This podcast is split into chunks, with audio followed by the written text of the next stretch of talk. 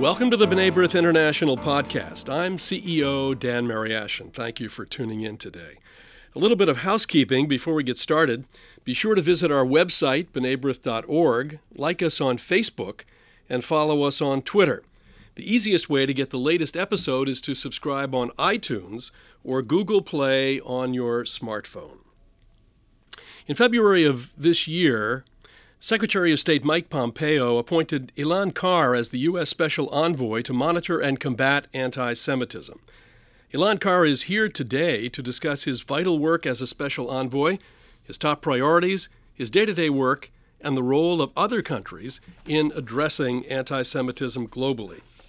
Prior to his appointment as the special envoy, Carr served in Iraq in the United States military and as a prosecutor in the Los Angeles County District Attorney's Office. Elan, thank you for joining us today. Dan, thank you for having me. It's always a pleasure to be with you, and thank you for your truly remarkable leadership uh, in the Jewish world and really for uh, all the causes that uh, that uh, we all uh, hold so dear and that are so important for for our country and really for a better world. Thank you. Before we talk about the subject, let's talk about you. You have uh, come from a family with a very interesting Jewish background, and tell us how it has informed uh, your life in Jewish affairs. Well, certainly, you know, my mother uh, was a refugee uh, who fled persecution and anti-Semitism. So, really, Dan, the fight against anti-Semitism is has been uh, has been uh, seared into my my family's collective uh, conscience and, and really in my uh, in my uh, passions. Uh, my mother was a young girl in Iraq, and uh, and one morning, early morning, there was a knock at the door. Her father, my grandfather, still had shaving cream on his face, and he answered the door, and it was soldiers, and they took him away. And uh, this was in 1948, right after Israel's declaration of statehood. Iraq was one of the the many, sadly, countries that declared war on this fledgling Jewish state. And so Jews were rounded up wholesale, including my grandfather, who was then paraded through, through the streets in leg irons like a slave with people jeering, an awful sight, uh, which my mother had to witness. And then he was put in prison. My mother visited him in prison together with my grandmother and my uncle until finally my grandfather said, Don't wait for us, flee, leave. And so, absent my grandfather, the rest of my family, my grandmother, my mother, who was a young girl, my uncle, who was at that time a toddler, fled across the border to Iran, a very different Iran than today, of course. The Shah was giving Jews asylum. And, uh, and escaped the, the persecution that afflicted them. And then from there, they, they moved to Israel, where most of my family is today. That story has been emblazoned on our collective memory. And the, the idea that, that uh, Jews would be rounded up and thrown in prison uh, be, because of who they are, um, whether it's dressed up as as uh, anti-Zionism or or focused on on Jews in terms of their own Jewish identity is of no matter. In this case, clearly, again, a Jew is imprisoned for being Jewish, and uh, and that's something that is um, that all of us have to join forces in guarding against. We've got to we've got to do everything we can, spare uh, spare no effort in in fighting this great pathology, this ancient evil that recurs generation after generation in all parts of the world, the world's oldest hatred, as it is called. And, and that is one small story out of many, many, many Jewish stories that, that remind us of the urgency of this fight. Tell us about uh, your role as anti Semitism envoy. It's, it's the world. It is. It is the world. You Sadly, have now this, this uh, perfect storm from the left, the right, uh, the Islamists. Uh, Correct. Where do you where do you start? Well, that's right. And anti-Semitism is increasing throughout the world in every region, and um, and from every uh, part of the ideological spectrum, and and that's why I'm I'm uh, so honored to be doing this to represent the United States of America in this capacity, and to be charged with with protecting the Jewish people throughout the world and fighting what is really a, a, disastrous hatred, disastrous not only for Jews, but you know, President Trump calls anti Semitism a vile poison. Every time he speaks of it, he uses that term. It's a vile poison. It is exactly that because the history of this ancient evil is that every society that has embraced it, that has imbibed this poison, has been destroyed. And so one can say really that anti Semitism is human history's greatest barometer of suffering and misery. And it's first the Jews, but never only the Jews. And, uh, and certainly that lesson doesn't need to be taught in Europe, uh, where anti Semitism left a trail of wreckage. Uh, so um, this really is is the fight of our generation, and not just again for Jews. But how remarkable is it that the most powerful country in the history of the world has created by law and by design an office dedicated to fighting for the Jewish people? Um, that's just a tremendous statement about the values of the United States, and I couldn't be prouder in carrying the banner of this fight for our country, for the United States throughout the world. Now, you mentioned anti Semitism is coming from different sources. It's exactly right. There are three disparate sources for anti Semitism the ethnic supremacist right, the Israel hating radical left, and militant Islam. The amazing thing about that is that these are three disparate sources that should hate each other more than they hate anything else on earth. And yet, they're united in their focused, pathological hatred of the Jewish people, and I would argue also united in the, the fundamental incompatibility of their values with everything on which the United States and many Western societies that are free and pluralistic and tolerant are based. And that's really why this fight is so important. You've got the ethnic supremacist far right, the Israel hating radical left, and militant Islam. And uh, our uh, focus is very clear. We do not ignore any part of of this anti-Semitic spectrum. They're all dangerous. They're all important, and they all have to be dealt with. What we're seeing often is the weaponization of anti-Semitism, where one or another camp says, "Well, it's it's all a problem there, and it's not a problem here," and that really is very destructive because ultimately, for us to prevail, we have to be clear-eyed that really these are three disparate sources that are united in their Jew hatred. We've got to confront all of it everywhere in the world and not ignore any part of the sources of anti Semitism. We uh, have an office of the special envoy. It's uh, created as a result of an act of Congress. Um, we're fortunate that this position exists here. What do you find in countries abroad? I know there are a few countries that have tasked uh, some of their diplomats with following this phenomenon. Are you finding that, that more countries now are agreeing to take this much more seriously by, by appointing uh, envoys? Well, first of all, yes, Dan, we are fortunate. And how amazing is it that the most powerful country in the history of the world, and the most philo Semitic, by the way, and that's not a coincidence, I would argue, but the most powerful country in history has created by law and design an office dedicated to protecting the Jewish people throughout the world. That is a tremendous fact. And I think we really have to acknowledge how, how special this country is. Thanks to our leadership, other countries are following. And uh, you see it all over. You see sort of dual hat tasking and, and diplomats assigned to follow this. But you also have a number of countries that have appointed anti Semitism coordinators with real authority to uh, to monitor this and work with law enforcement internally and deal with you know internet hate and all of the you know all of the many manifestations of, of Jew hatred. Um, in fact, um, some countries have gone farther than we.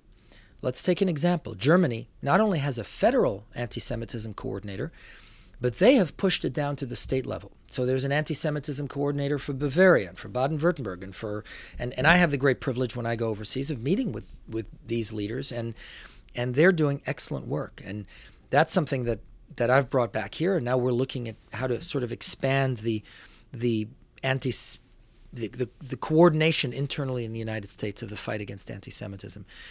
Uh, Theresa May, Prime Minister May, in, in her last act before she left office, appointed a a dedicated anti-Semitism coordinator for the United Kingdom. Before it was it was done by very ably by by a lord who who uh, dealt with Holocaust issues and anti-Semitism. Now they've separated it. Now they have a Holocaust uh, person who's in charge of Holocaust issues and and a, and uh, a, a, member of Parliament who's who's um, in charge of Britain's response against anti-Semitism. So really, there's a lot of very good developments in the world where countries uh, appreciate and acknowledge that this is an urgent problem, that it's rising, and that is it is unacceptable. And uh, and so I have the great benefit of uh, of working with with friends and allies who who get it and are fighting the fight. Now, I want to ask you about your top priorities because the world is your oyster, as it as it were, uh, where do you where do you begin? But I want to start by asking you about the what's called the IHRA working definition of anti-Semitism, which comes from the International Holocaust Remembrance Alliance, which is a group of countries uh, that have gathered together, countries that have Holocaust education programs, remembrance programs. It's, it's, uh, you have to apply to get in. Um, and there's a working definition which now is, is, is making the rounds and which is being adopted, uh, it seems, uh, in a serious way in some places. I'm just going to read a short paragraph. It says anti Semitism is a certain perception of Jews which may be expressed as hatred toward Jews Rhetorical and physical manifestations of anti-Semitism are directed toward Jewish or non-Jewish individuals and or their property, toward Jewish community institutions and religious facilities. It's uh, it's a broad definition, but it's a start. We never had a definition before. How do you look at that and uh, its application in country A, country B, country C? Um, and is this just kind of a base level from which we work, or is this enough? So I think the real power of the IHRA definition is in the examples that follow the paragraph you read. Because, you know, that is, of course, as you said, very broad, very general, and, and difficult to, uh, to digest in terms of specifics. But following that paragraph, there are a number of examples that, that really are a part of the definition and, and, you know, set forth such things as as applying double standards to the state of Israel, uh, comparing Israel to uh, to Nazi Germany, um, you know, uh, denying the Jewish people right to self determination, um, claiming that the state of Israel is a racist endeavor. I mention that not at the exclu- not to exclude classic, you know, ethnic supremacist manifestations of anti-Semitism you know, hating Jews, claiming Jews are, are ethnically superior uh, or religiously defective, right? But I read those examples because it is very, very important to acknowledge that unlike the anti Semitism of the far right, this anti Israel, anti Zionist brand of anti Semitism is often downplayed and is often not acknowledged to be true anti Semitism. I think the importance of the IHRA definition is that it makes very clear that whether it's from the right or from the left or from militant Islam, uh, Jew hatred is Jew hatred, and hating the Jewish state is hating the Jewish people. And, and this definition, def, definition makes that clear. Now, you asked if it's enough. I think it's been a game changer because even though it's not legally binding, this is not a criminal code, it orients countries in understanding what they're fighting. You can't know what you're fighting unless you define it. And to define anti Semitism in all its forms, in all its manifestations, is incredibly important and really has, has worked a deep change in the way countries look at anti Semitism and confront it. The boycott, divestment, sanctions movement, the BDS movement, in, in my view, has been a, a, sleight of hand operation. Uh, by talking about uh, just criticism of Israel, uh, we're not uh, anti Semitic. Um, in the last 18 months, I think increasingly, I'm, I'm using 18 months as kind of a benchmark, uh, more and more international leaders have acknowledged that BDS is anti Semitism. We have a statement by uh, President Macron of, of, France and a statement by Prime Minister Trudeau in Canada. Um, talk about BDS and how that works into 21st century uh, anti Semitism. Right. Well, when you think about it, BDS is is nothing new. I mean, economic boycotts of Jews, boy, that's been like one of the one of the pillars of traditional anti-Semitism all throughout history. The German Bundestag recently voted that BDS is anti-Semitism, and they said more than that. They said not only is it anti-Semitism, but it's reminiscent of the Juden boycotts of the 1930s. I think that's very, very powerful. And for Germany, where we saw those boycotts in the 1930s. You know, those those awful pictures of brown shirts holding up signs, you know, kauft nicht bei Juden, which is so so familiar to so many of us. Um, for the German Bundestag to say BDS is just a, a, repackaging of that. Well, it is. I mean, BDS basically says don't buy from the Jews, namely, don't buy from the Jewish state or from some part of the Jewish state. Now, again, is criticism of Israel, uh, uh, you know, appropriate? Of course. And the IHRA definition, by the way, specifically says Israel can be criticized. It's not anti-Semitic to criticize Israel. But if there is a, a pathological focus on Israel, a branding of Israel, uh, you know, the use of modern day blood libels against the Jewish state, or the application of double standards, where some behavior, imagined or real, of Israel, which maybe we can take issue with, is, is highlighted in such a way where everything else in the world is ignored, that is by definition anti Semitism. And that's why the IHRA definition has been such a game changer. So let's get back to your priorities. Uh, looking ahead, with, with so much left, right, Islamist, where do you begin? What are your objectives, let's say, going forward over the next six months? Where are you looking uh, to combat this phenomenon? Right. So, uh, anti Semitism is an attitude, it's a worldview, right? And we definitely want to change that. But we are focusing uh, critically on the manifestations of anti Semitism because it's those manifestations that affect the lives of Jews day to day. So, first of all, is safety.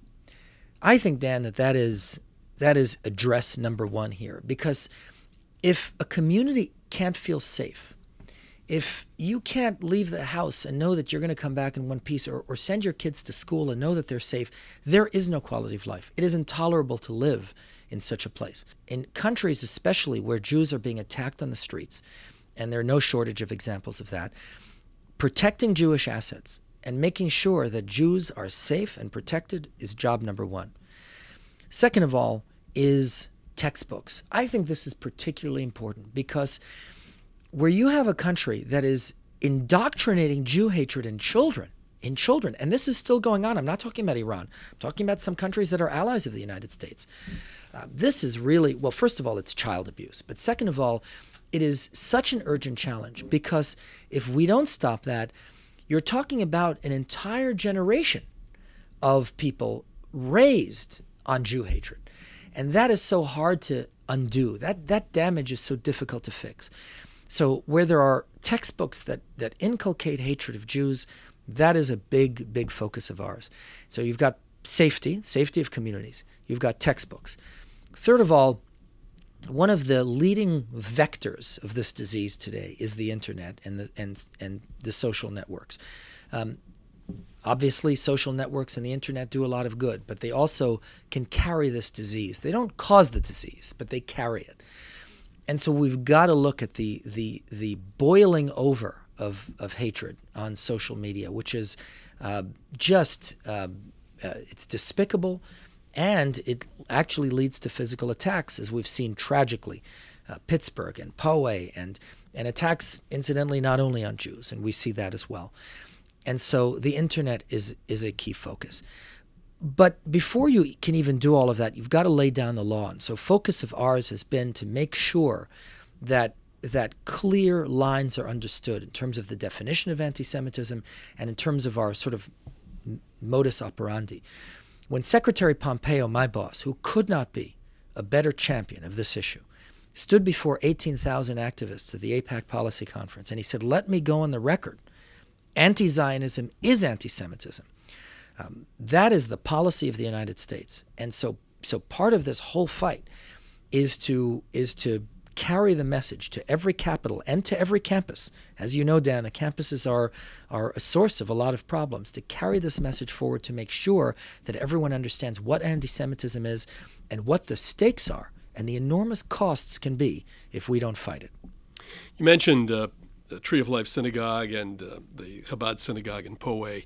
I think it's important to mention that your your mandate is for everything outside the United States, but you did speak uh, at a Justice Department uh, summit on anti-Semitism, uh, which I attended. B'nai B'rith was present a few weeks ago here in Washington, and I, I think it's important to to note the the commitment um, locally or, or here domestically, here in the United States.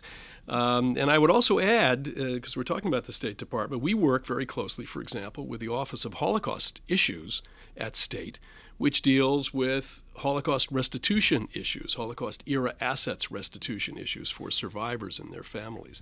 So there are a lot of a lot of moving parts and very important moving parts uh, to this, and uh, we uh, uh we seriously uh, welcome the opportunity uh, to work uh, with our partners uh, in the government in combating these these issues. Well, let me just say that n- not only do you welcome that, but but we certainly do. And, uh, you know, B'nai B'rith has been such an incredible partner uh, of mine and of our office, but also of the the Office of, of Holocaust Issues. And, and so I can't thank you enough for, for the great leadership you bring to these issues. Thank you. Our guest has been Elan Carr, who is the special envoy on monitoring and combating anti Semitism. Elan, thank you for being with us today. Thank you, Dan. It's a pleasure. And thank you, everyone, for listening to our podcast. Please visit our website, b'naibrith.org, like our Facebook page, follow us on Twitter, subscribe on your smartphone through the podcast app for iPhone or through Google Play for Android. And lastly, Tell a friend about us. For my guest, Elan Carr, I'm Dan Mariaschin. We'll talk to you next time on the B'nai B'rith International Podcast.